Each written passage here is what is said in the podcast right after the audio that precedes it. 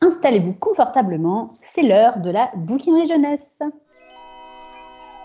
Il existe une contrée secrète où se cachent des trésors littéraires invisibles aux plus de 18 ans. Perdus dans une forêt de livres pour les grands, ils en deviennent transparents, sauf à qui garde son âme d'enfant. La bouquinerie jeunesse, un dimanche sur 8, sur Radio Campus Paris. Bonjour à tous, on est très heureux de vous retrouver donc pour ce nouvel épisode, pour cette émission d'hiver où la nuit tombe encore tôt. Nous allons parler de fantômes, mais aussi d'araignées et d'Édimbourg, avec une autrice qui a déjà une dizaine de romans derrière elle, puisque aujourd'hui nous sommes avec Camille Brissot. Bonjour Camille. Bonjour à tous. Merci beaucoup d'être avec nous pour cette émission. Moi, merci à vous de m'avoir invité, c'est un plaisir. Camille, on va parler écriture, lecture et fantômes, notamment autour de ton dernier roman, le troisième tome de Mystère à minuit. Euh, donc, euh, ne bouge pas, on commence dans un instant. La bouquinerie jeunesse, un dimanche sur huit, sur Radio Campus Paris. Pour commencer, on va donc écouter Christelle qui a préparé ta biographie. Alors, comme depuis le début de cette saison, je vais dresser un portrait de notre invité du jour, Camille Brissot, et un portrait qui, rappelons-le, sera complètement lacunaire, partial et anecdotique. Et pour ce portrait, en plus, Camille, tu m'as offert, sans le savoir, de façon tout à fait involontaire, un magnifique cadeau en euh, la matière de ton blog créé en 2008 alors que tu avais à peine 19 ans. Et donc j'y ai trouvé une foule de petites histoires que je vais vous raconter tout de suite. Alors pour cette fois, je ne vais pas vous faire toute la biographie, la bibliographie pardon de Camille. Tout est sur sa page Wikipédia. Vous êtes grand, vous savez faire une recherche Google. Non, non, moi je suis là pour vous offrir les pépites, le croustillant, ce qui n'apparaîtra jamais justement sur Wikipédia. Voilà, j'espère que Camille, tu as très peur maintenant et que tu es prête à entendre le reste de ma chronique. Alors allons-y. Donc Camille, tu es née en 1988 dans la Drôme, dans la petite ville de Romans. Ça ne s'invente pas et tu écris depuis l'enfance. Et d'ailleurs, tu as publié ton premier roman, Les héritiers de Mantefall, très tôt, en 2005, alors que tu n'avais que 16 ans. Et il a une histoire assez particulière, ce roman, puisque donc c'était ton premier roman publié, mais pas le premier écrit. Il y en avait eu déjà trois ou quatre avant. Donc je te cite J'avais dû me remettre en question plusieurs fois, et lourdement en plus, vu les nanars que j'avais écrits avant. En fait, tu avais écrit à 12 ans une saga de fantasy dont tu étais persuadé que c'était un chef-d'œuvre, un avis malheureusement que les maisons d'édition n'ont pas vraiment partagé. Donc ça a été euh, finalement un mal pour un bien, puisqu'à la même période, tu dévores La quête des Willan de Pierre Bottero.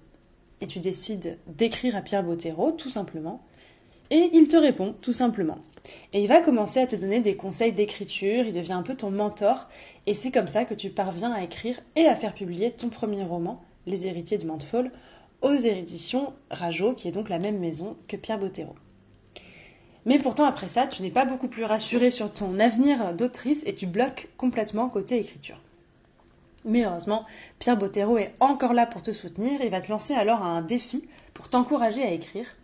Rédiger une histoire d'amour à la première personne du point de vue du garçon. Alors tu trouves l'idée très niaise, mais comme on ne dit pas non à une consigne d'écriture qui vient directement du King Pierre Bottero, bah tu t'y mets. Et c'est comme ça que va naître ton deuxième roman publié, Cœur à l'Ouest, toujours chez Rajo. Et pour l'anecdote, on trouve dans la série Elana de Pierre Bottero un clin d'œil à cette relation de mentor et disciple que tu as eu avec lui, puisqu'il a intégré dans Elana un personnage qui s'appelle Camille Nil Brissot, qu'il qualifie même de sacré maligne. Donc voilà, plutôt sympa comme caméo. Ensuite, un peu plus tard, tu intègres Sciences Po Lyon, où tu passes des heures à écrire en douce dans les amphis. Et c'est aussi l'occasion de faire une année d'Erasmus à Édimbourg, une expérience très marquante qui est d'ailleurs à l'origine de ce fameux blog sur lequel tu comptais à la base juste raconter à tes proches ta vie en Écosse et qui me servira presque 15 ans plus tard à écrire cette chronique. Donc euh, merci à la Camille de 19 ans. Et donc j'ai plein d'anecdotes sur cette année à, Édimbourg. Donc tu te retrouves là-bas dans une coloc avec une anglaise et trois écossaises et une seule salle de bain. Tes colocs, elles se nourrissent de nuggets, de nouilles instantanées et de sandwichs aux nouilles instantanées. Oui, oui. Tu découvres aussi les deep fried mars, donc des bar mars frites dans un beignet. pour un total de 4000 calories par pièce minimum, mais je te cite, tu trouves que c'est le meilleur truc ever. Je serais bien curieuse de savoir si la Camille d'aujourd'hui est toujours d'accord avec ça. Alors la coloc n'est pas de tout repos. Euh, les filles ramènent tous leurs potes de l'immeuble et font des sittings devant ta porte à 4h du mat. Et les garçons de l'étage du dessus sont assez bizarres puisqu'ils vous font passer des messages sur des bouts de carton accrochés à une ficelle qui arrive par la fenêtre de la cuisine. Et même un soir où tu as remarqué qu'un truc tapait contre la vitre. Et donc tu es allé regarder, c'était un chat dessiné sur un carton avec ce message. Et dire que vous pensiez qu'on ne vous aimait pas, lots of love from flat 8, et accroché en dessous un sachet en plastique, et dans le sachet, un rat mort. Voilà. Sympa la coloc. Enfin, toujours est-il que euh, la brume d'Édimbourg, ses cimetières, ses pubs t'inspireront des années plus tard la série Mystère à minuit, qui se déroule dans la ville hantée d'Aurora, très clairement inspirée d'Édimbourg. Et par ailleurs, pendant cette année en Erasmus, tu suis un cours qui s'appelle Internet and Society, donc qui parle de Internet et la société, au cas où c'était pas assez transparent, pour lequel tu envisages de rendre ton essai final sur le thème du cyberpunk. Et donc pour ce travail-là, tu lis Le Neuromancer de Gibson à la bibliothèque, tu regardes Blade Runner, Matrix, et tu y mixes même un peu de romans d'Ayerdal. Alors est-ce que tu as vraiment fait ce travail finalement sur le cyberpunk? L'histoire ne le dit pas, mais nul doute que toutes ces lectures et ces visionnages t'ont inspiré pour la suite de ton écriture. À ton retour en France, tu participes à ton premier salon de la presse et de la littérature jeunesse de Montreuil et tu enchaînes les rencontres avec les jeunes lecteurs aux quatre coins de l'Hexagone, car tes romans pour la jeunesse ont un certain succès. Et je dois d'ailleurs vous annoncer que euh, si vous avez rencontré Camille Brissot en 2010, par exemple, à la médiathèque de Brie-sur-Marne, ou encore à La Roche-sur-Yon en 2013, ou dans ces eaux-là, eh ben, il y a de grandes chances qu'une photo de vous à l'âge de 13 ans, avec lunettes et appareil dentaire, soit fièrement affichée sur son blog. Voilà, vous êtes prévenus. En 2010, donc, tu publies Sous une pluie d'étoiles, un roman sur une jeune fille atteinte de cancer. Et l'écriture de ce roman, elle a été débloquée par une chanson, La tête haute, des Cowboys fringants, qui parle justement d'un jeune de 19 ans malade. Et quand tu écoutes cette chanson, en fait, tu es donc en pleine écriture et c'est une révélation. Je te cite Il y a eu un avant et un après. L'avant, c'était une écriture crispée, dure et noire, morbide même. L'après, c'était ressentir avant d'écrire, puis écrire en pleurant à moitié. C'était surtout réussir à écrire ce que je voulais écrire, pas un mot de plus, pas un de moins. Rien que pour ça, merci les cow-boys.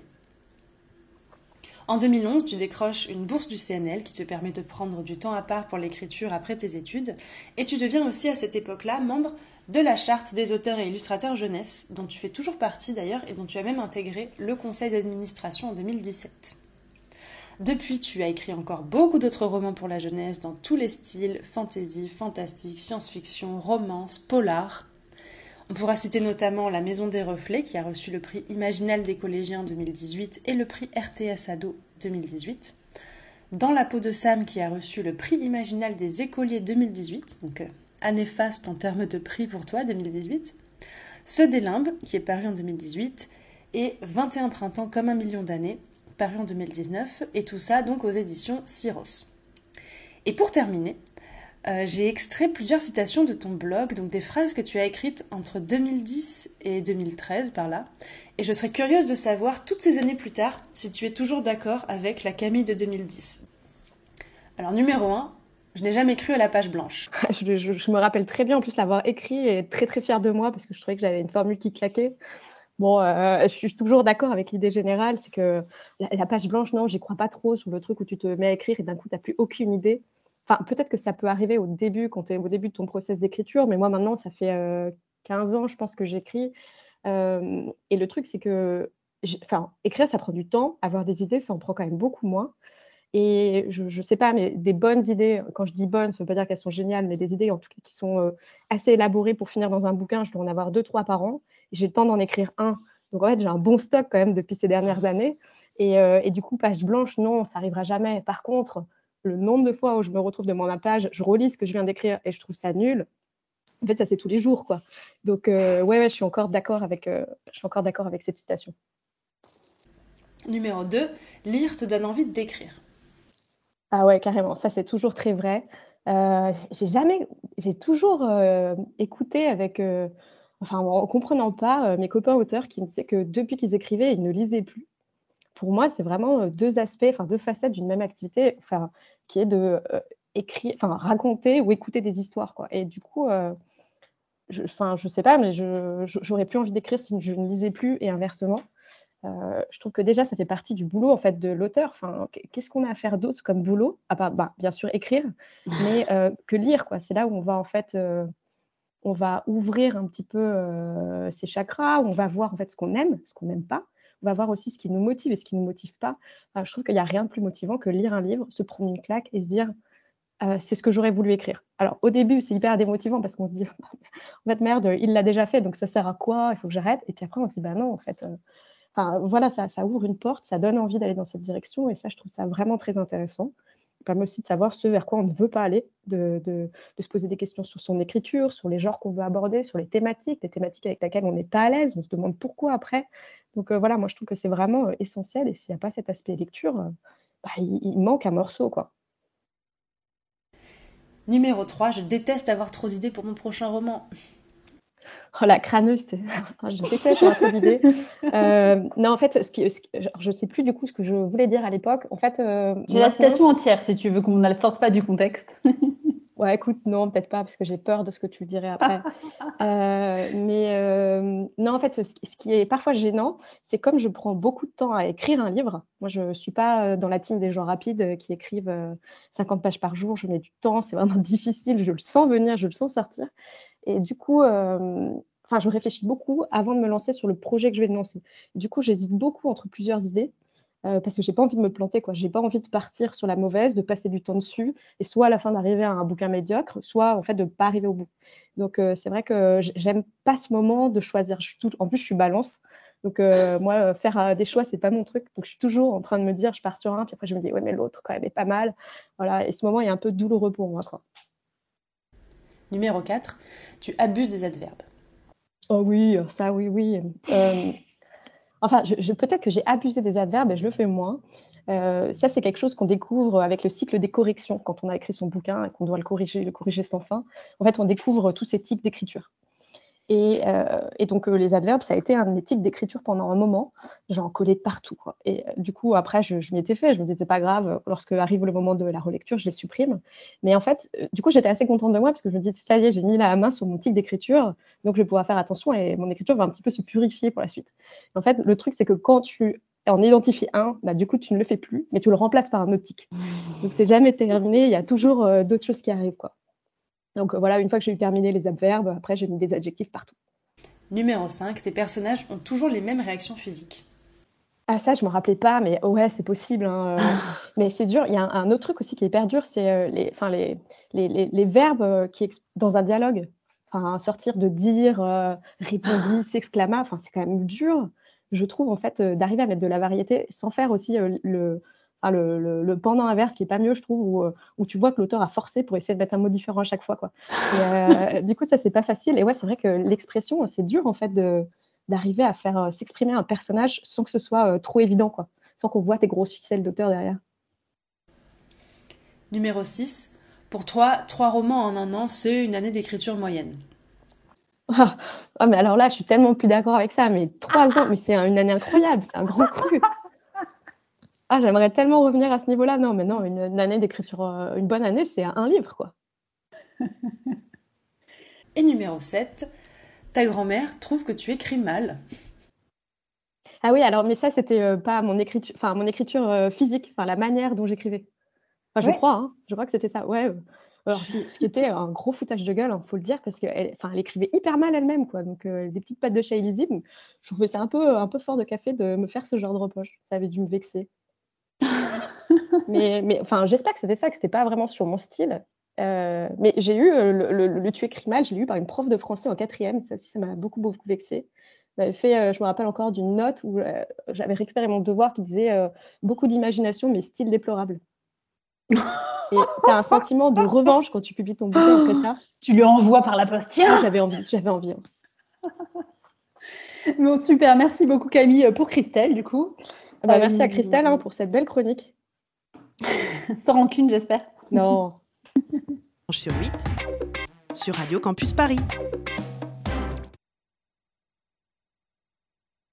Donc Camille, en regardant ta bibliographie de plus près, j'ai réalisé que tu aimais beaucoup, mais vraiment beaucoup, les histoires de fantômes. Parce qu'en fait, quand on regarde, il y avait euh, des fantômes dans une de tes premières séries, puisque comme le titre l'indique, c'est Dresseur de fantômes. C'était chez La Talente. Puis dans le Club des Métamorphes, ta série chez Rajo, où Miranda, Armand et Pepper se frottent à des intrigues de voyants dans des manoirs plus ou moins hantés. Il y a aussi des fantômes dans Mystère à minuit, évidemment, puisque le meilleur ami du héros est le fantôme d'un petit garçon. Et ça, on va en reparler ensemble dans quelques minutes. Sauf qu'en fait, quand j'y regarde de plus près, il y a aussi des sortes de fantômes dans la Maison des Reflets. Donc ça, c'est de la science-fiction, c'est chez Syros. Et donc là, dans l'histoire, les esprits des morts sont ressuscités et deviennent des reflets. Donc finalement, presque des fantômes. Et même, et ensuite, promis, j'arrête là, dans Le vent te prendra, qui est inspiré des Hauts des Hurlevents chez Rajo, Locke, écrivain en quête d'inspiration, croit apercevoir le fantôme d'une jeune femme. Donc Camille, mais d'où te vient cet amour des fantômes? En fait, ça va un petit peu plus, euh, plus loin que ça. C'est horrible de le dire. J'ai toujours eu en thème d'écriture une fascination pour la mort. C'est un petit peu glauque, hein, euh, mais euh, je, me suis aperçue que je pense mes tous les romans que j'ai écrits pendant mes dix premières années d'écriture étaient vraiment liés d'une manière ou d'une autre à ce thème de la mort et après se sont, se sont exprimés de diverses manières. Et c'est vrai qu'il y a beaucoup, beaucoup de fantômes. en fait, j'ai trouvé pendant longtemps que le thème de la mort était pour moi le plus intéressant à traiter dans un roman parce que ça permettait vraiment de confronter ces personnages à plein de choses. De les confronter avec, euh, avec la crainte de sa propre, euh, sa propre disparition, de sa propre mort, de, de confronter ceux qui restent aussi avec le fait que bah, maintenant, il n'y a plus personne. Euh, donc voilà, je les ai vraiment j'ai vraiment trituré ce thème sous, tous les, sous toutes les sortes. Euh, euh, je suis allée jusqu'aux zombies aussi, qui est aussi une autre incarnation de la mort dans un roman qui s'appelle limbes. je me suis dit que j'allais arrêter. En fait, je me suis dit, quand j'ai commencé à regarder, j'ai dit, mais c'est dingue, attends, il y en a partout. Il y en a partout. Et même les romans euh, contemporains que j'écris et réalise, c'est aussi des histoires de mort. sans spoiler, voilà, il y a des morts de partout. non, je trouve que c'est vraiment une manière voilà, de, de se questionner. Je pense que ça fait écho forcément à un questionnement personnel qui, que voilà, moi, ça m'a, ça m'a trituré l'esprit pendant longtemps. Pendant longtemps, j'avais l'impression de, moi, d'être consciente de ce, truc, la mort qui était là, euh, proche de nous. Et j'avais l'impression que le reste du monde autour vivait comme si ça n'existait pas. Et voilà, moi, ça m'a, enfin voilà, je, pense que c'était une manière de l'exprimer. J'en ai collé dans tous mes romans. Euh, je me suis aperçue après en, en, le développant un petit peu qu'au final, bon, j'en ai écrit pas mal, donc je pense que je vais quand même finir par aller vers d'autres thématiques. À un moment, il va bien falloir évoluer.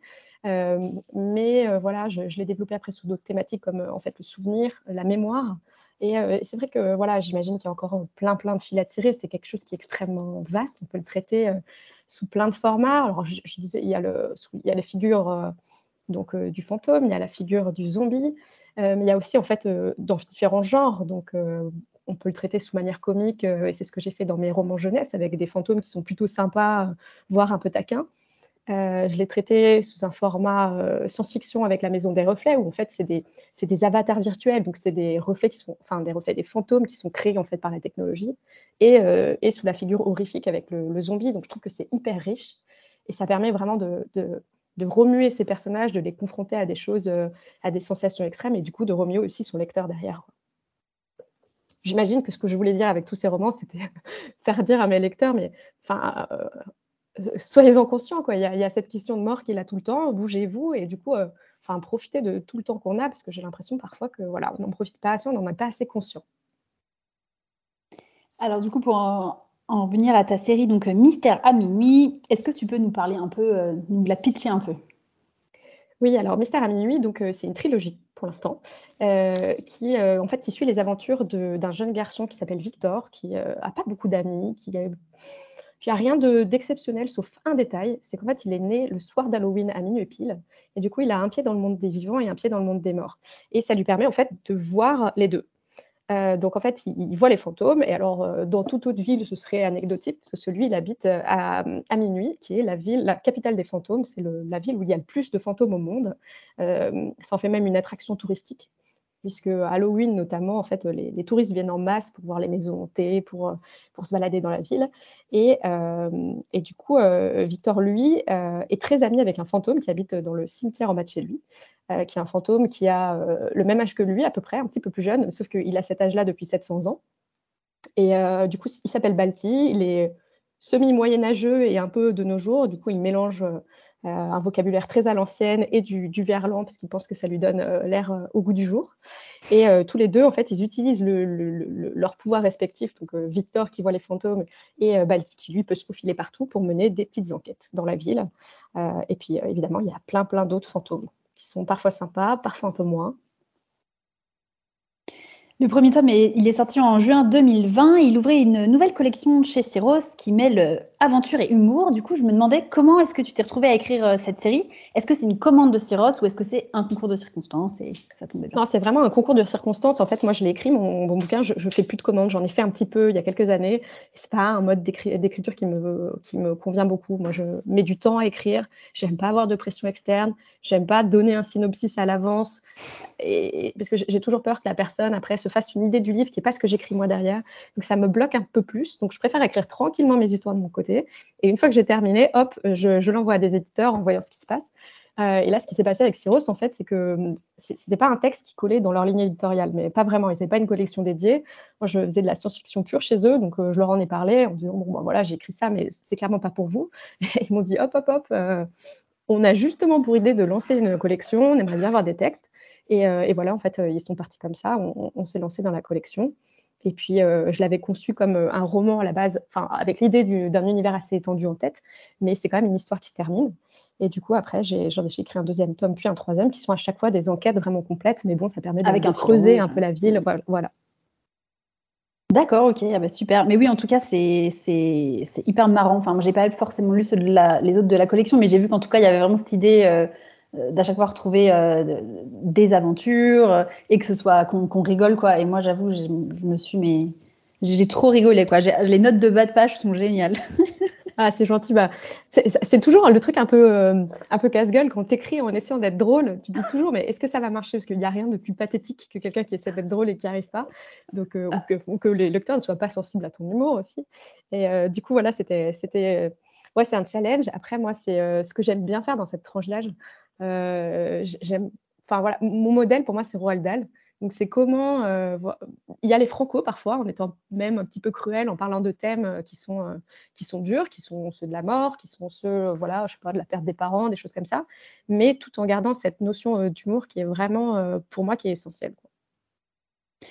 Alors du coup, on parlait tout à l'heure avec Christelle d'Édimbourg. Est-ce que tu te souviens comment tu as eu cette idée de la ville la plus hantée du monde? Ouais, je me rappelle très bien. Euh, bah, c'est vraiment franchement, j'ai pas eu à me à me forcer trop en termes d'imagination parce que tout est là, en fait, à Édimbourg. C'est une ville qui déjà esthétiquement, euh, elle ressemble à une capitale fantôme. tu crois que c'est une ville hantée quand tu la vois? Elle est, euh, elle a un côté très gothique, elle est toute en pierre noire avec des bâtiments qui sont très fuselés, enfin voilà, en plus, la ville elle-même joue là-dessus, ce côté, tourisme autour, autour des fantômes, je l'ai pas imaginé, c'est Édimbourg. Moi, quand je suis allée là-bas, le premier truc que j'ai fait, c'est un ghost tour, quoi. Donc, tu as des guides, tu payes des guides et ils t'emmènent faire un tour de la ville où tu t'arrêtes devant tel bâtiment, ils te racontent l'histoire de fantômes du coin, il te fait peur un moment en t'amenant dans une espèce de fausse catacombe euh, et en criant derrière toi. Enfin, c'est vraiment, il y a tout un, business là-dessus. Euh, il y a le côté aussi, euh, c'est une ville celtique. Donc, les, fêtes celtiques qui sont très célébrées, donc les fêtes de, de Beltane, de Samin. Et, là-bas, c'est vraiment une ambiance qui est très, très spéciale. Halloween, c'est quelque chose, quoi. Donc, j'ai vraiment pas eu à beaucoup me forcer. Euh, il y a même des fantômes dans mon roman qui, sont euh, des vrais fantômes d'Halloween. Il y a une petite fille euh, à qui on amène des poupées, à qui les touristes amènent des poupées, un petit fantôme. Et celle-là, c'est un vrai fantôme d'Édimbourg. il y a également dans le cimetière le fantôme d'un chien qui s'appelle Bobby. C'est pareil, je ne l'ai pas inventé en fait. C'est vraiment, c'est vraiment un fantôme qui est censé hanter l'un des cimetières d'Édimbourg. Donc c'était vraiment très très riche en termes d'imagination. Et là aussi, les cimetières de la ville, mais ils sont magnifiques. Quoi. Tu as l'impression d'être dans un roman quand tu t'y balades. Donc voilà, c'était, je sais pas, c'était servi sur un plateau et j'avais qu'à me servir. Eh ben, ça va, tu n'étais pas trop triste du coup de laisser ces personnages après trois tomes Non, euh, tu sais, c'est, euh, es triste, enfin non, tu es très content au début de les rencontrer, après tu es quand même bien content de les quitter, hein, pour être honnête, parce que moi, voilà, un bouquin, je passe du temps à l'écrire. Là, j'ai mis à peu près euh, un an chacun, donc ça fait trois ans rien que sur ce projet. Et pendant ce temps, les autres idées enfin, arrivent, continuent de venir, et du coup, tu es un peu frustré, quoi, parce que tu es coincé avec cela. Alors, on a beau les aimer, on a envie de passer à autre chose. Et du coup, voilà, moi, j'ai consacré ouais, trois ans, plus encore le temps avant que ça a mis pour mûrir dans ma tête. Donc c'est quand même assez conséquent et c'est vrai que voilà, j'ai pas forcément après envie de continuer tout de suite. Et ce qui, est sûr, c'est que je ne ferai jamais partie, je pense, de ces gens qui sont capables d'écrire 10 tomes à la suite. Euh, voilà, c'est un travail de longue haleine et moi, je ne suis pas du tout une marathonienne. Bon, en tout cas, comme je disais, c'était vraiment un super moment de lecture. C'est très drôle, il y a de l'amitié, de l'aventure, c'est vraiment tout ce qu'on aime. Euh, pour terminer cette petite interview, je voulais parler un peu écriture avec toi. Je sais que tu as connu euh, différents rythmes d'écriture. Tu as, comme l'a raconté Christelle, partagé avec tes études, ensuite avec un travail et maintenant avec un bébé. Comment est-ce que tu arrives à gérer ça? Alors, euh, je pensais qu'avec un bébé, ce serait pareil. Je me disais que j'ai eu l'habitude de jongler euh, toute ma vie, euh, mais, mais ce n'est pas tout à fait pareil. non, alors l'avantage que j'ai eu pendant longtemps, en fait, c'est que comme j'ai commencé à écrire pendant mes études, en fait, j'ai commencé vraiment à écrire beaucoup à partir du collège, je pense. j'ai publié mon premier roman quand j'étais au lycée et après j'en ai publié jusqu'à l'université et puis après. Et du coup, en fait, mine de rien, on s'en rend peut-être pas compte à ce moment-là, mais quand on est au collège, au lycée, on a une routine de travail qui est quand même euh, costaud. En fait, on bosse toute la journée. Et du coup, glisser l'écriture là-dedans, c'était pas compliqué. C'était juste rajouter un peu. Et je pense que ça m'a forgé, euh, ça m'a forgé un, rythme de travail, une capacité de travail qui était assez conséquente. Euh, donc j'ai commencé à écrire. mon moment préféré, moi, ça a été l'université, euh, parce que comme Christelle le disait dans sa, chronique également, en fait, euh, alors ça semblera peut-être incroyable aux lecteurs, aux, enfin aux gens, aux jeunes de nos jours, mais moi, quand, quand je suis rentrée dans un amphi pour la première fois de ma vie à Sciences Po à Lyon, il n'y avait pas le Wi-Fi dans l'amphi. Il n'y avait pas le Wi-Fi. et les cours étaient parfois très très chiants. J'ai des souvenirs peu émus de cours de droit constit qui duraient deux à trois heures. Et en fait, pour moi, c'était des temps bénis pour l'écriture, parce que j'avais vraiment pas envie d'écouter ces cours qui, me, voilà, ça me passait vraiment au-dessus. En même temps, j'étais coincée là-dedans pour deux à trois heures, et du coup, j'avais rien d'autre à faire qu'écrire. Et je peux vous dire que j'ai été à un niveau de productivité qui était euh, vraiment inégalé depuis. Euh, et après, j'ai commencé à bosser, et finalement, c'était encore faire quelque chose, c'était écrire encore en parallèle d'une autre activité, donc ça marchait. Euh, j'ai fini par obtenir en plus euh, un temps partiel, donc j'avais une journée qui était dédiée. Et puis il y a quelques années, bah, j'ai un peu bouleversé mon rythme en me disant c'est bon, j'ai eu l'habitude, je vais refaire. Donc euh, je suis repassée, j'ai changé de boulot, je suis repassée sur un temps complet. Et après j'ai eu un enfant et bon bah là je vais pas mentir, c'est grosse galère pour trouver du temps. c'est pas tant en fait le temps même, c'est l'espace mental quoi. Il y a un moment on a tellement de trucs en mmh. tête que bah, l'écriture ça prend de la place. On peut pas le faire quand on pense à mille choses à la fois. Et du coup c'est vrai que c'est compliqué. Et une fois qu'on a. Enfin, le, rythme d'écriture est très lent à prendre, mais très rapide à perdre. Euh, du coup, malheureusement, on a beau avoir travaillé sa routine pendant dix ans, le jour où on s'en éloigne ne serait-ce qu'un an, bah, c'est comme reprendre le sport après avoir rien foutu pendant un an. C'est vraiment pénible. Quoi. On a le souffle court, euh, les muscles endoloris. Et, et, euh, puis voilà, moi j'en suis encore au stade où je n'ai pas encore retrouvé ma routine aujourd'hui. Et chaque session est, un peu pénible, hein, disons-le. Bon, j'espère, on espère que tu vas réussir à retrouver aussi avec les, voilà les aussi c'est je pense avec un enfant le plus dur au début. Forcément il a besoin de toi. Enfin il est complètement dépendant donc euh, oui oui il comprend pas le concept de j'ai encore une page à écrire. Oui voilà. Là, pour le moment pas tout à fait quoi. mais bientôt. Euh, Camille tu restes avec nous. On va maintenant voir ce que ta bibliographie a inspiré à Léa après les sirènes, je trouve ça très chouette de pouvoir à nouveau vous parler euh, pour cette émission d'une nouvelle créature fantastique qui est l'incarnation euh, dans les pages de la littérature jeunesse de sentiments et d'angoisses qui sont bien humaines. Euh, et pour moi, comme nos auditeurs s'en rappellent peut-être, eh bien l'horreur c'est un truc qui me passionne, j'adore ça, et du coup je suis particulièrement réjouie de vous parler de ça aujourd'hui. Euh, du coup, dans la littérature jeunesse, pour moi, les spectres, les apparitions, les fantômes, bah, ça permet souvent de parler de thèmes graves, euh, comme la rancune, la haine ou la mélancolie, mais aussi d'explorer la peur, l'inconnu et la mémoire. Euh, la figure du fantôme, en fait, elle est super ambivalente, mais ça, j'imagine que, que, tout le monde se l'est déjà un peu dite. Euh, et c'est marrant de voir comment cette ambivalence, elle ressort en fait euh, dans les livres pour les plus jeunes, parce que dans les albums, donc dans, les, dans les titres qui sont vraiment pour les tout petits, on a euh, toujours cette image d'épinal du fantôme. vous savez, le petit Casper timide, pleurnichard, vêtu d'un drap blanc. Il se décline aussi en version je fais des farces et tout machin. Je me rappelle d'une série par exemple d'albums qui a été publiée dans les années 90, donc c'est vieux, hein, et je la lisais petite, où une bande de fantômes euh, vivait des petites aventures comiques. Euh, dans l'album le plus connu, par exemple, bah, ils mangent tous ensemble et ils deviennent, visibles à cause de la couleur de la soupe qu'ils ingèrent. C'est assez rigolo. Euh, ils vont en Écosse d'ailleurs. Hein. Bah, Toi-même, tu sais que voilà, les fantômes, l'Écosse, tout ça, c'est leur kiff. Et ils y vont pour retrouver leur cousin, le monstre du Loch Ness. Ils flippent aussi quand ils entendent des bruits bizarres chez eux, alors qu'en fait, c'est juste leur tati qui prépare une fête surprise à la cave. Bref, Euh, leur potentiel est comique, leur apparence est classique et ça permet aux enfants de se projeter parce que finalement, bah, quoi de plus adéquat qu'un drap blanc pour se projeter pour un petit enfant? Je trouve ça assez beau. Euh, voilà, ça m'a amusé de retrouver cette série qui est toujours sur les étagères des, librairies après 30 ans. c'est une série qui est publiée chez Albin Michel Jeunesse et elle est de Jacques Duquenois. Mais alors que les, jeunes grandissent et que leur lecture s'épaississe, les fantômes bah, prennent une tournure plus sérieuse et inquiétante qu'ils soient bienveillants ou non, euh, bah, les fantômes qui émaillent les couloirs de Poudlard, par exemple, euh, montrent bien cette transition. En fait, je trouve, ils sont parfois des ressorts comiques, mais ils sont aussi parfois des entraves pour les personnages principaux. Euh, continuer à parler de fantômes dans des œuvres super connues de la littérature jeunesse, on peut aussi penser à l'inquiétante multitude souffrante et tourmentée par les harpies dans l'au-delà de la croisée des mondes que Lyra et Will, les deux héros, euh, doivent délivrer de leur souffrance en leur permettant littéralement de redevenir poussière. C'est pareil, euh, un assez joli traitement euh, des fantômes qui ont un rôle très important. Euh, cependant, je pense qu'un fantôme n'est pas toujours incarné dans une manifestation physique, comme ils le sont dans Harry Potter ou La Croisée des Mondes, mais peuvent aussi prendre euh, des formes différentes, euh, comme quand il s'agit de l'absence d'un personnage décédé au cœur d'un récit. Et là, j'ai tout de suite pensé, en me disant ça, au sulfureux 13 Reasons Why, donc 13 raisons en français, où l'héroïne qui s'est suicidée raconte sa propre histoire via les fameuses cassettes qu'elle envoie à plusieurs de ses camarades, laissant sa véritable voix leur raconter bah, leur cruauté et sa souffrance intérieure. Et quelle meilleure incarnation d'un fantôme que celle-ci, en fait. Voilà. Euh, donc après cette petite rétrospective, j'avais envie de vous poser la question aux dévotés, si vous deviez me donner le fantôme euh, de fiction, jeunesse ou pas, qui vous a le plus marqué, qui est-ce que ça serait? Vous pouvez juste me donner un nom ou une œuvre ou euh, voilà. Bah moi j'ai réfléchi, j'ai eu du mal en fait. Je me suis rendu compte que je connaissais vaguement cette série d'albums jeunesse dont tu as parlé, ah ça m'a, j'ai revu des images là, ça m'a rappelé des souvenirs. On est de la même génération. Euh, ouais, mais mais mais j'en ai pas des souvenirs hyper forts. Je pense pas que j'avais genre toute la collection. Par contre, je me suis rappelé d'un roman euh, jeunesse qui s'appelle euh, L'étrange vie de Nobody Owens de Neil Gaiman, qui est l'histoire d'un petit garçon qui vit dans un cimetière avec avec des fantômes. Alors ça fait longtemps que j'ai lu, donc je m'en rappelle pas bien, mais qui était vraiment vraiment super chouette. Et du coup, je me suis rendu compte que les fantômes dans mon imaginaire de littérature jeunesse, ils étaient pas très présents.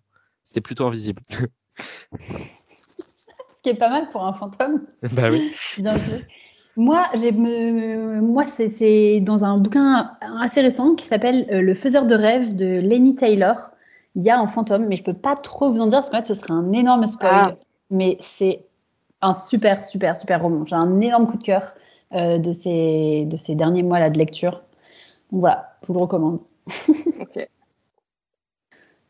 Et euh, moi, je galère un peu à en trouver un. Là, j'essaie de réfléchir et en fait, euh, bah, c'est un peu nul parce que Nathan l'a déjà dit, mais moi aussi, je citerai euh, ce bouquin de Neil Gaiman. En fait, je l'ai lu en plus quand je vivais à Édimbourg et ça, avait une résonance assez particulière. C'est une ville de cimetière, c'est vraiment une ville de fantômes. Et, et, du coup, moi, ça a été même une de mes inspirations pour Mystère à minuit. Donc, je, vais, eh ben, je vais sur celui-là. Ça tombe très bien, Clément, parce que ma prochaine question était As-tu lu L'étrange vie de Nobody Owens de Neil Gaiman eh bien, Parce que c'est le roman dont j'avais envie de vous parler et c'est aussi le roman de fantôme qui m'a le plus marqué. Donc, on est en face. on ne s'était pas concerté avec Léa. Je tiens à le préciser. Et bah du coup, euh, oui, ma question c'était est-ce que Camille, tu as lu L'étrange vie de Nobody Owens, euh, qui s'appelle The Graveyard Book en version originale euh, et qu'on peut trouver en France aux éditions J'ai lu? Donc la réponse est oui. Du coup, ça t'a vraiment inspiré pour écrire Mystère à minuit, c'est fou. Ouais, ouais, vraiment. Euh, euh, c'est, du coup, je trouve que le titre, en plus, euh, le titre anglais, je le préfère, le Graveyard Book. Mm. Moi, j'avais vraiment, j'ai la vision de la couverture anglaise avec cette, cette image du cimetière. Et je sais que quand j'ai demandé en plus à, à Cyros à travailler sur la couverture, j'avais exactement ça en tête. Je, voulais un système un peu de, cimetière qu'on voit émerger derrière. Et ah ouais, c'est clairement une, une inspiration, quoi. Cette, en fait, cette vie dans un cimetière, je trouvais que c'était génial comme idée. Le fait d'en faire presque un village. Trop cool. Bon, et bah, du coup, euh, Laetitia, elle doit me regarder un peu avec amusement parce qu'elle sait que littéralement, je vénère Neil Gaiman, euh, que genre, euh, j'ai euh, quand je me sens triste, j'ouvre une, une, page Google en mettant euh, Neil Gaiman inspirational quotes, que euh, je stalk ses réseaux sociaux, que, enfin voilà, je, je, pars en voyage en Islande dans quelques mois, littéralement parce que j'aime le pays, mais aussi parce qu'il a eu l'inspiration pour un de ses romans les plus connus là-bas. Enfin bref, je, voilà. Et bah, du coup, j'avais envie de vous parler un tout petit peu du roman. Alors juste pour les auditeurs, bah, du coup, je vais faire un rapide résumé pour leur donner envie de le, de le lire. Et, et voilà, euh, du coup, euh, donc comme Victor, euh, le héros de Mystère à minuit, qui est la seule personne capable de voir les fantômes à Aurora, Nobody Owens est un petit garçon qui est le seul à voir les fantômes du cimetière de la vieille ville où il habite. Et pour cause, ces fantômes sont sa famille adoptive. Seul survivant accidentel de l'assassinat de toute sa famille de chair et d'os, Nobody, qui est surnommé Bud dans le roman, a été recueilli bébé par les spectres qui reposent dans le cimetière au bout de sa rue. Alors, ce petit garçon est toujours vivant, oui, mais il ne fait plus vraiment partie du monde des vivants, en fait, dans le roman, depuis qu'il a été adopté par la famille Owens, donc un, couple de fantômes, et pris sous l'aile, l'aile littérale parce que c'est un vampire de Silas, un homme inquiétant. Son enfance va constituer à apprendre l'alphabet sur les pierres tombales, à être entraîné dans le terrifiant monde des goules en passant à travers une sépulture, ou à découvrir le repère de la vouivre, un monstre terré dans le plus vieux des caveaux et qui attend le retour de son maître. En tant que citoyen du cimetière, Nobody peut traverser les murs et il va apprendre des capacités tout à fait euh, étranges comme l'effroi qui consiste à terrifier les humains, à s'effacer, devenir invisible comme un fantôme, ou bien à pénétrer dans les rêves des êtres vivants. Des pouvoirs qui sont lourds de conséquences pour un humain, mais qu'il ne peut pas tellement utiliser, tout du moins de manière limitée, puisqu'il lui est impossible de sortir de l'enceinte protectrice du vieux cimetière. Dehors rôde toujours le mystérieux tueur qui a tué sa famille et qui veut achever sa mission. Moi, j'adore ce roman parce que je trouve qu'il y a beaucoup, bah, évidemment, d'humour anglais. Euh, il y a une cruauté acérée euh, qui fait très conte et euh, que moi, j'aime beaucoup cet héritage du conte dans la littérature jeunesse. Et surtout, il y a un twist des tréfonds de l'enfer dans ce roman, dont les chapitres sont écrits un peu comme des nouvelles. Euh, moi, c'est un des rares twists de littérature jeunesse qui m'a fait faire une Pikachu face de ouf quand je l'ai lu en mode voilà, euh, parce que je m'y attendais pas, mais à la fois c'était tellement logique une fois que c'était arrivé. Et euh, voilà, donc j'ai mentionné que Neil Gaiman est un de mes auteurs préférés de tous les temps. Et ce roman, donc The Graveyard Book, a gagné le prix Hugo du meilleur roman. Et Diana Wynne-Jones, rien que ça, a dit que c'était probablement le meilleur ouvrage de, de Neil Gaiman. Donc voilà, je jette mon micro. Euh, j'espère que j'aurai donné envie aux auditeurs de le lire. Un dimanche sur 8 sur Radio Campus Paris. Alors, on se retrouve donc avec Camille Brissot. Camille, puisque tu aimes bien les histoires de fantômes, je vais donc te proposer de choisir entre deux propositions. Tu dois choisir celle qui serait la moins pire pour toi. Mais j'aimerais donc surtout, en fait, que tu commentes les propositions euh, tu vas voir, c'est un peu un prétexte pour parler de tes livres. Donc, euh, tu n'hésites pas à commenter. Ok. Alors, qu'est-ce qui serait le moins pire pour toi? Devenir un fantôme invisible aux yeux des autres ou trouver un véritable fantôme dans ton appart? Le moins pire, bah, le moins pire, c'est trouver un vrai fantôme dans mon appart. Ça, c'est facile. Euh, ça, c'est un truc aussi, un truc très étonnant avec les bébés. Parce que je, maintenant, comme je suis, je fais partie de ces mamans reloues qui parlent de leur bébé à toute occasion, donc j'en profite. En fait, euh, j'ai remarqué que les bébés, parfois, ils fixent euh, des endroits, toujours les mêmes. Moi, euh, ma fille, elle fixe toujours le même mur, comme s'il se passait un truc de fou. Du coup, je me suis dit, un peu comme les. c'est horrible cette comparaison, mais un peu comme les chiens, parfois, ils font ça, ils fixent un truc comme s'ils voyaient quelque chose que toi, tu ne vois pas. Et, je me suis dit plusieurs fois, ça se trouve, en fait, elle voit des fantômes ou des choses comme ça. Bon, je, me dis que du coup, celui qui est dans mon appart, il n'a pas l'air méchant, parce qu'elle ne semble pas effrayée. Mais voilà, du coup, moi, ça, ça, je trouve pas ça du tout inquiétant. Euh, parce que je, crois que je suis jamais arrivée à croire à l'idée du fantôme vraiment horrible, quoi, qui te pourrit la vie. Ça, je, vois plutôt ça comme une présence, euh, quelque chose qui a été là et qui, qui comme un comme un humain normal, quoi, qui peut être, euh, qui peut être con parfois, mais qui globalement a, a bon cœur, quoi. Donc ça, ça me fait pas très peur. Et l'autre, attends, c'était quoi? C'était d'être invisible. Ouais, devenir un fantôme, invisible aux yeux des autres. Ouais, ça, en fait, je pense que c'est sympa au début, tu as un côté, tu, peux aller euh, t'infiltrer un peu partout, tout regarder, mais euh, en fait, ça, ça, ce que ça veut dire d'ailleurs, c'est être seul, quoi. Et ça, bon, bah, c'est, je pense, moins sympa sur le long terme. Alors la deuxième, elle est directement inspirée euh, de ce que, de, ce que Christelle a, a raconté. Je crois qu'on avait vraiment envie d'en savoir plus. Donc, trouver un rat mort qui porte dans un sachet à la fenêtre de ta chambre ou devoir chasser une énorme araignée de ton salon. Ouais, mais ça, franchement, euh, il n'y a rien qui est horrible là-dedans. Parce que, bon, euh, c'est vrai que cette anecdote du rat, je l'avais oubliée. Donc, euh, merci Christelle hein, et merci mon blog. ça m'avait fait plutôt rire sur le moment je trouvais qu'il y avait un sens aussi de la formule dans ce petit panneau. Euh, euh, voilà, je, je, sais pas, j'avais apprécié le, truc et en plus ça me fait une belle anecdote et je m'en sors 15, je m'en sers 15 ans plus tard, donc euh, comme quoi c'est pas mal. Et non, chasser une araignée, ça, ça me fait pas du tout peur. ça me fait penser d'ailleurs que, enfin, c'est même sur cette peur de l'araignée, j'ai jamais trop compris les gens qui avaient peur de l'araignée. C'est une question que j'ai beaucoup posée quand j'étais en intervention scolaire dans des classes auprès, à cause de mon bouquin qui s'appelle Le Club des Métamorphes où le héros en fait a le pouvoir de se transformer en araignée, ce qui est un pouvoir vraiment nul en fait, parce que c'est pas Spider-Man, hein, c'est une toute petite araignée. Euh, et en fait, à chaque fois, je demande, je pose la question aux enfants en école en disant Mais qui a peur des araignées? Alors là, tu as toute la classe qui lève la main, sauf euh, trois garçons qui font les gros bras. Et, euh, et, après, je leur dis Mais pourquoi? Et en fait, personne n'a de réponse. Quoi. Pourquoi Parce que c'est poilu. Bah, il y a plein d'autres choses poilues. Enfin, et du coup, je trouvais toujours trouvé ça marrant, le fait qu'on ait des peurs qui, au final, je sais pas, elles sont presque culturelles. Quoi. On a peur parce que tous les autres en ont peur. Alors, se balader la nuit dans un cimetière à Édimbourg ou se balader la nuit au Père-Lachaise? Euh, le, moins pire, je préfère Édimbourg parce que le cimetière, il est plus charmant. Quoi. Après, euh, le Père-Lachaise, je ne suis pas aussi familière. Euh, mm, mais voilà, Paris, il y a quand même moins une aura sympa, je trouve, niveau cimetière la nuit. Et, et Édimbourg, vraiment, il faut le faire. Et mieux, il faut le faire la nuit sous la neige. Ça, c'est encore mieux. Faire de l'urbex, donc c'est de l'exploration urbaine, dans les souterrains d'un manoir ou se balader la nuit dans les coulisses d'un cirque. Euh, le moins pire. Euh, qui te fait le moins peur, en tout cas. Qui me fait le moins peur. Je pense que c'est le, enfin, je pense que c'est le, le, le, souterrain du manoir. Il y a un côté un petit peu plus aventureux, quoi. Alors que tu te balades dans les coulisses d'un cirque la nuit. Bon, le, cirque la nuit, il y a 50 ans, c'était peut-être différent, mais aujourd'hui, c'est quand même. Je sais pas, ça, me fait moins. Il y a un côté moins romanesque. Et pour finir, c'était sur des peurs d'écrivain un peu n'avoir aucune idée pour ton prochain roman ou te rendre compte que tu écris toujours le même roman ah, euh, Le pire, c'est l'écrire le, même roman. Ça, c'est horrible. Quoi. Euh, parce qu'en plus, ça veut dire que tu, que tu, que tu en as pas conscience avant un moment et que tu le découvres. Et là, c'est, enfin, pas, c'est, tout qui se casse un peu la figure. Donc, euh, ça, c'est, pire. Super. Bah, écoute, merci beaucoup Camille. Euh, donc reste avec nous encore un petit peu. On va faire un tour dans ta bibliothèque idéale selon Nathan. Effectivement, c'est le retour de la bibliothèque idéale, donc euh, ma chronique, qui est cette fois-ci dédiée à Camille Brissot. Donc Camille, j'ai imaginé ta bibliothèque idéale. Alors le pitch, c'est que c'est pas les livres de ta bibliothèque idéale, mais de ma bibliothèque idéale qui constitue finalement ta bibliothèque idéale. Voilà, bon, c'est toujours pas clair, mais en gros, j'ai été fouiné dans les tréfonds de ma bibliothèque et j'en ai extrait six livres qui parlent d'une manière ou d'une autre de ton parcours ou de, de, ta bibliographie.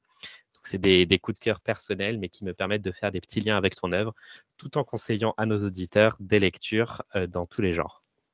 Alors, la première chose dont je voulais parler, c'est de d'écriture, en fait, tout simplement, notamment parce que tu as publié ton premier roman très jeune, tu n'avais que 17 ans, si mes sources sont bonnes. Et moi, j'ai choisi de vous parler de Jean-Philippe Blondel, qui est un auteur publié chez Actes Sud Junior, notamment. Alors, il a un roman qui s'appelle Le Groupe, euh, qui est un roman dans lequel on suit une euh, bande d'ados qui suit un atelier d'écriture au lycée. Et euh, on suit en fait les témoignages de ces ados, mais aussi des textes qu'ils écrivent et aussi les témoignages de leurs professeurs et tout ce que l'écriture va changer dans leur vie. Donc c'est vraiment un super chouette roman. Mais je voulais surtout vous parler de Double Jeu, qui est un... bon, je l'ai ici pour ceux qui sont avec moi, je peux leur montrer, mais c'est un roman qui moi m'a beaucoup beaucoup touché quand j'étais ado. Alors c'est pas un roman sur l'écriture, c'est plutôt un roman sur le théâtre. Euh, et moi, je l'ai lu en étant ado et en faisant du théâtre. Donc, je pense que j'étais aussi paumé que ce personnage et aussi fan de théâtre que ce personnage. Donc, il m'a énormément bousculé à cette époque-là. Et c'est un auteur, Jean-Philippe Blondel, qui parle vraiment très bien de tout ce qu'on ressent euh, à l'adolescence et de tout ce que la création et l'art peuvent aussi remuer, donc que ce soit l'écriture ou le théâtre. Je trouve qu'il en parle super bien. En plus, il est prof, donc il a aussi euh, un rapport avec, euh, avec les jeunes et avec, euh, avec ce qu'on peut, euh, ce qu'on peut vivre en étant au lycée ou au collège qui est, qui est vraiment chouette. Et ce qui me permet de faire un lien avec le prochain coup de cœur dont je voulais parler. Donc, comme tu as publié ton premier roman alors que tu, étais en train de passer ton bac de français, euh, et en plus, un de tes romans, 21 printemps comme un million d'années, a reçu le prix PEP, la Fédération des parents d'élèves de l'enseignement public, ce qui m'a vraiment, vraiment rappelé le, collège. la PEP, rien que cet acronyme euh, a évoqué des souvenirs de manuels scolaires et tout. Euh, j'avais envie de parler d'école et j'ai trouvé le bouquin parfait pour ça parce que ça parle d'école et de fantômes. c'est une bande dessinée qui s'appelle Violette et les lunettes magiques de Emily Clark chez Biscotto. C'est une super chouette maison d'édition jeunesse qui fait beaucoup de bandes dessinées. Et on suit l'histoire d'une enfant qui va se retrouver à devoir porter des lunettes, sauf qu'elle elle a des lunettes magiques qui lui permettent notamment de voir des fantômes. Et donc, va y avoir toute une enquête autour de lapins qui disparaissent et d'un professeur un, peu étrange dans son école. Et toute la bande d'amis va se, va se mettre à la suite dans cette enquête, bande d'amis et aussi bande d'ennemis, parce qu'il y, y a des enfants qui, qui, sont plutôt en train de se moquer d'elle. Donc voilà, c'est une, une, histoire hyper vivante et hyper drôle qui se passe dans une école.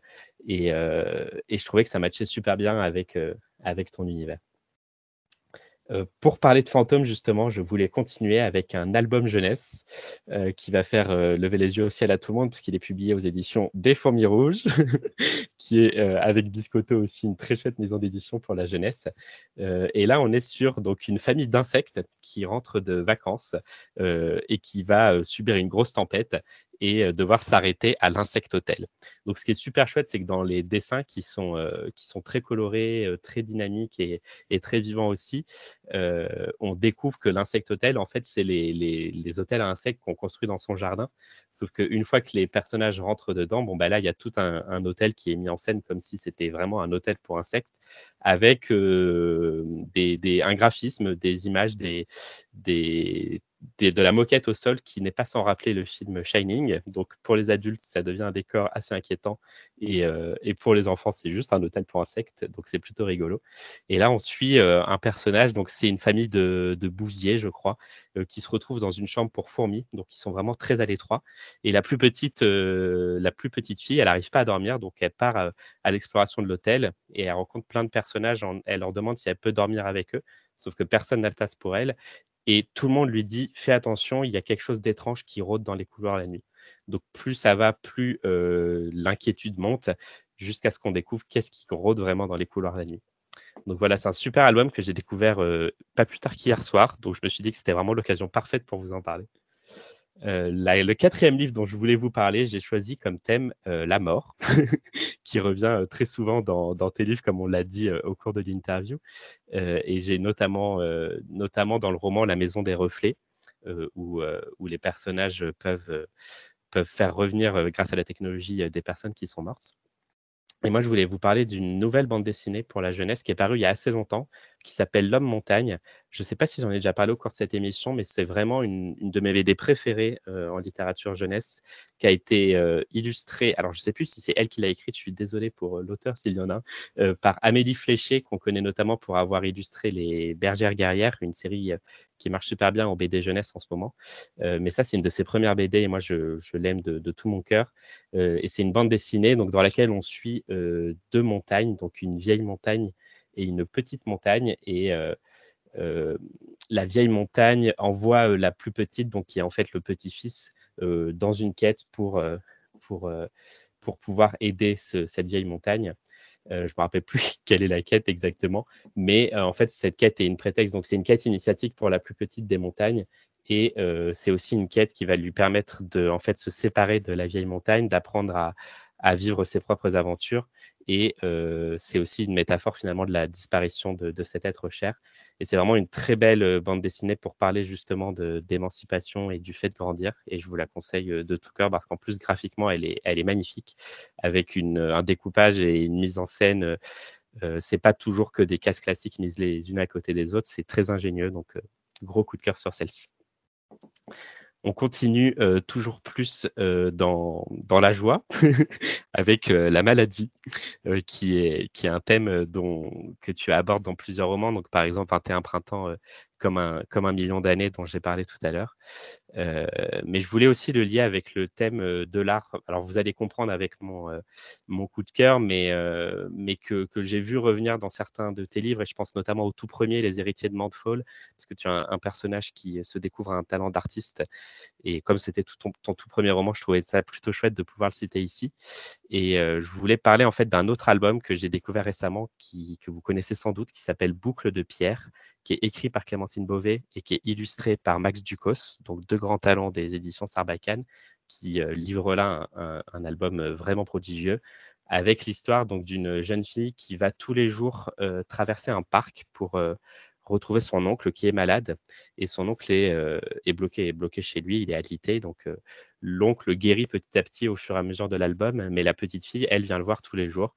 Et comme elle traverse ce parc tous les jours, elle observe ce qui se passe et plus elle traverse, plus elle a l'occasion de voir ce qui chaque jour change et ce qui chaque jour évolue.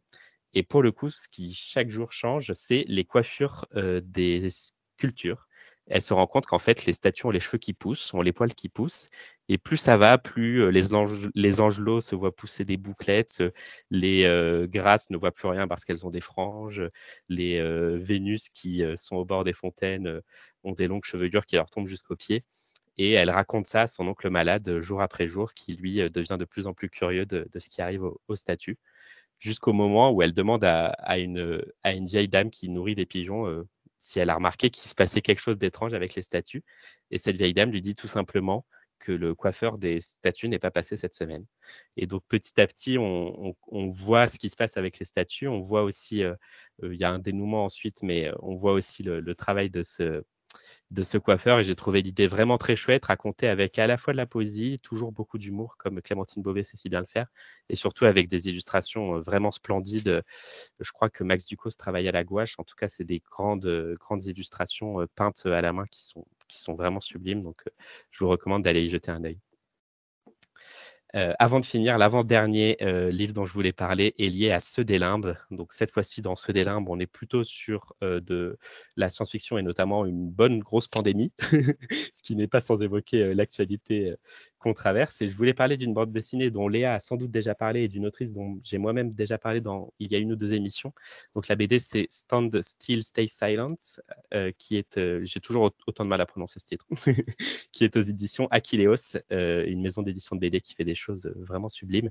Et cette BD, bah, je l'ai lu d'ailleurs, je crois juste, ou je l'ai relu juste après la, la pandémie, je me suis dit, mince alors, ça commence vraiment comme ce qui s'est passé il y a deux ans, avec un virus qui surgit nulle part, des populations qui sont toutes bouleversées par divers confinements, fermetures de frontières, etc. Et ça, ce n'est que l'introduction, parce qu'ensuite, on est propulsé des dizaines et des dizaines d'années plus tard dans un monde post-apocalyptique avec des populations cloîtrées et des créatures étranges qui semblent rôder partout dans les territoires pour le coup, qui sont vierges de toute activité humaine.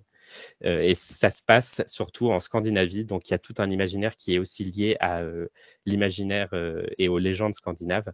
Donc l'univers est absolument incroyable, les dessins sont magnifiques aussi. elle en est à trois je crois, en France. Et en fait, c'est un webcomic qu'on peut aussi suivre en anglais si on en a envie. Je pense qu'elle en sort tous les mois, toutes, les, toutes les semaines ou toutes les deux semaines. Et, et c'est une bande dessinée vraiment géniale si le post-apocalyptique et les légendes scandinaves vous intéressent. jackpot. Mais quand même, euh, je voulais finir sur une note positive, parce que même si on parle de maladies, de fantômes, de morts et de pandémie, euh, l'œuvre de Camille Brissot n'est ni glauque ni, euh, ni déprimante. Et je voulais parler d'amitié, parce que c'est un thème qui revient quand même assez souvent dans, dans les ouvrages de Camille Brissot, donc ne serait-ce que dans le dernier où les deux héros sont deux amis, certes un fantôme et un humain, mais quand même. mais aussi, par exemple, dans 21 printemps comme un million d'années, dont j'ai déjà parlé.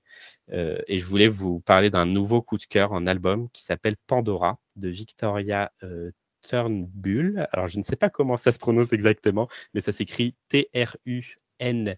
BU2L, c'est publié euh, aux arènes. Et moi, c'est une autrice, en plus, je trouvais ça plutôt sympa d'en parler parce que je l'ai découverte euh, en voyage quand j'étais euh, au Royaume-Uni. Donc, je crois que moi, c'était un voyage en Irlande, mais j'en ai peut-être acheté aussi à Londres. Et donc, c'est une, autrice anglaise. Et j'ai acheté ses livres en anglais initialement. Donc, il y a The Sea Tiger, qui est vraiment très, très beau, par exemple. Euh, mais Pandora, c'est, il me semble, le premier qui est traduit en France aux arènes. Euh, déjà, l'objet est très, très beau. Si vous avez l'occasion de le voir, c'est un, c'est un album somme toute classique, mais avec un, avec qui est revêtu, enfin qui est toilé. C'est une couverture cartonnée toilée et qui brille. Enfin, c'est assez étonnant comme fabrication, mais c'est vraiment très joli. C'est un livre qu'on a envie de garder précieusement dans sa bibliothèque et, de raconter à ses enfants. Et en plus, l'autrice a un style. Euh, j'ai pas envie de dire ancien parce que ça fait péjoratif, mais qu'on a vraiment l'impression de sortir de, de bah, d'anciens albums anglais. Il y a quelque chose d'assez intemporel et d'un peu magique, du coup, euh, qui nous plonge tout de suite dans une ambiance assez particulière, un peu feutrée, euh, très agréable. Et euh, ces livres sont toujours assez mélancoliques. Donc là, on est sur un personnage, donc Pandora, qui est un petit renard qui vit tout seul dans une maison qu'elle a fabriquée de choses trouvées ici et là que les autres ne voulaient plus. Et, et donc, elle vit comme ça. Elle a construit sa maison, sauf qu'elle est toute seule jusqu'au jour où un, oiseau tombe au bord de sa fenêtre. Donc, elle s'occupe de l'oiseau, elle recueille, elle le laisse se reposer. Et un jour, l'oiseau part et elle se retrouve de nouveau toute seule. Évidemment, elle ne va pas rester toute seule à la fin de l'album et l'histoire se termine bien. Mais c'est une très très belle histoire d'amitié qui dit justement, on parlait tout à l'heure de solitude, mais qu'on euh, on est mieux à deux. Et euh, le tout avec euh, des illustrations, une fois de plus, très très belles et, et une très très grande euh, mélancolie qui, m'a vraiment, étrangement vraiment fait chaud au cœur. Donc je vous recommande, euh, je vous recommande de découvrir cet album. Mais de manière générale, si vous voulez lire des albums jeunesse en anglais, toute l'œuvre de l'autrice qui est très très belle. Voilà, je vous laisse donc euh, découvrir ces livres-là. Et puis, si vous voulez avoir la vraie bibliothèque de Camille Grissot, tout simplement vous tournez vers sa bibliographie qui est peut-être un cocktail de tous les livres que je vous ai présentés aujourd'hui. Merci beaucoup, Nathan. Camille, est-ce que tu avais lu certains des albums qu'il a présentés? Non, aucun, mais euh, vraiment, euh, c'est très très bien euh, vendu. On a, on a envie de se lancer dedans. je note particulièrement l'album de Clémentine Beauvais, parce que je n'ai pas lu ses albums, mais j'ai lu, je crois, tous ses romans. Et voilà, c'est une autrice que j'aime beaucoup, beaucoup. Ouais, bah, celui-là, il est vraiment chouette. Et elle en a fait d'autres, des albums. Je me rappelle de Les lettres de l'hélicoptère, qui est très très drôle aussi. Donc, si, si tu aimes son écriture, je pense que tu aimeras aussi ses albums qui sont toujours aussi malicieux. Eh ben, je note, je vais tenter. Super, et eh ben, merci beaucoup. Donc, c'est maintenant l'heure de conclure. Merci beaucoup Camille d'avoir été avec nous pour cette heure d'émission. Eh ben, merci à vous, c'était non, c'était chouette et vous avez fait un beau boulot et des belles chroniques. Et en plus, je repars avec envie de lire plein de trucs. Avant de conclure cette émission, je voulais rappeler à nos auditeurs que s'ils aiment les romans où l'on frissonne sous la pleine lune, ils sont les bienvenus en librairie, où ils trouveront le premier roman de Laetitia, Lou et le pouvoir de la lune.